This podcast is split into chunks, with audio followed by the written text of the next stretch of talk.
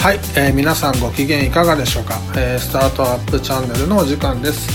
この番組では、これから起業しよう、これから創業しようと考える方に対してファイナンスの基礎的な知識を各回10分程度でお伝えできればと思います。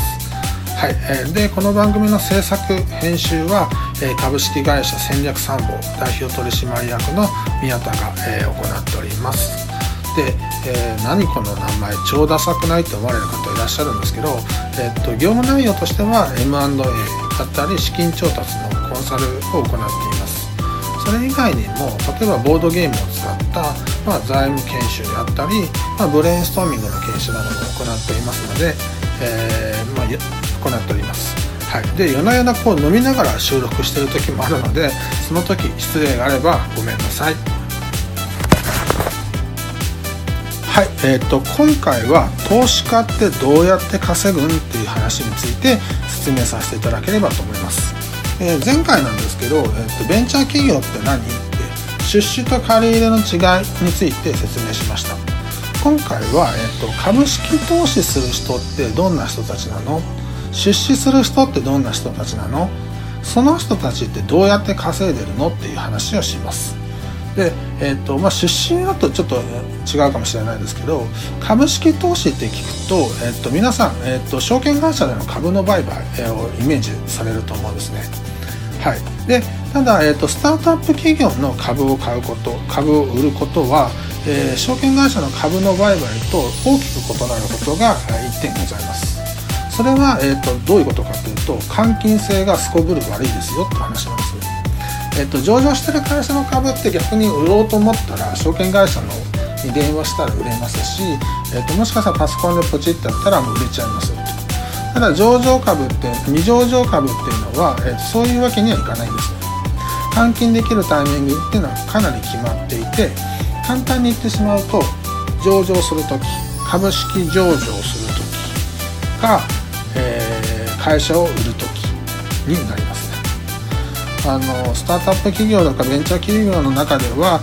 上場っていうことをよく IPO っていう言葉を使います。で逆に言うと会社を売ることをバイアウトっていう言葉で語ったりします。で、上場と、バイアウト2つが換金のタイミングですよって話はしたんですけど、上場ってどんな会社でもできるかっていうと、答えはノーなんですよね。で上場するにあたって、例えば資本金のか、雇用契約ですね。はい、あと勤怠管理なんか多岐にわたる結構取り決めを行う必要があるんですよね。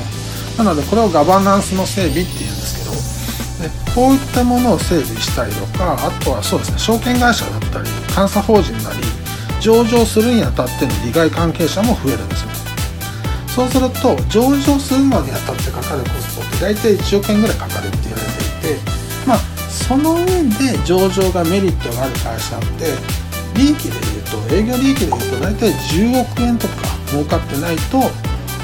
意味ないよねって言われてたりします。はい、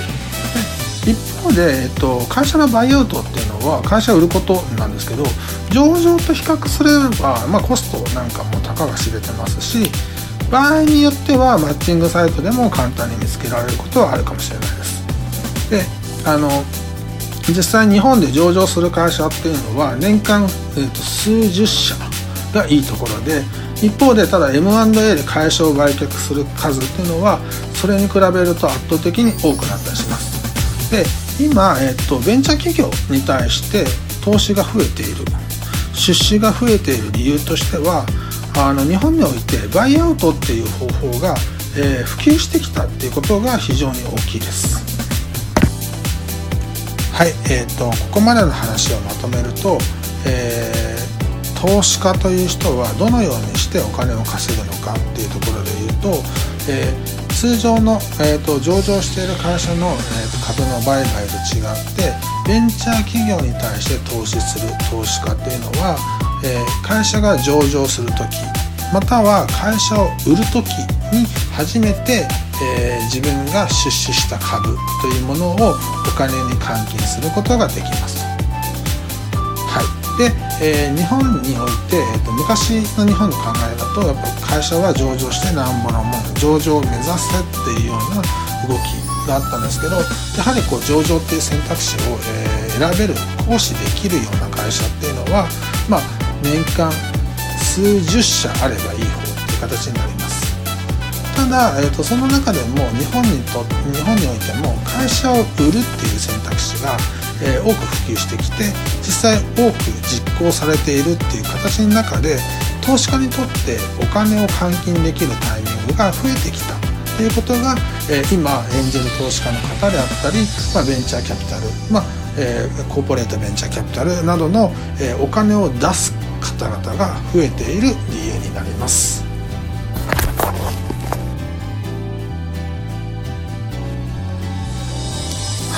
それでは、今回第2回目になるんですけど、投資家ってどうやって稼ぐのっていうテーマについてお話ししました。引き続きですね、定期的に更新していきますので、ご視聴いただけるとありがたいです。この番組はですね、株式会社戦略参謀の代表取締役宮田の方が、制作編集しております。それでは皆さん、ごきげんよう。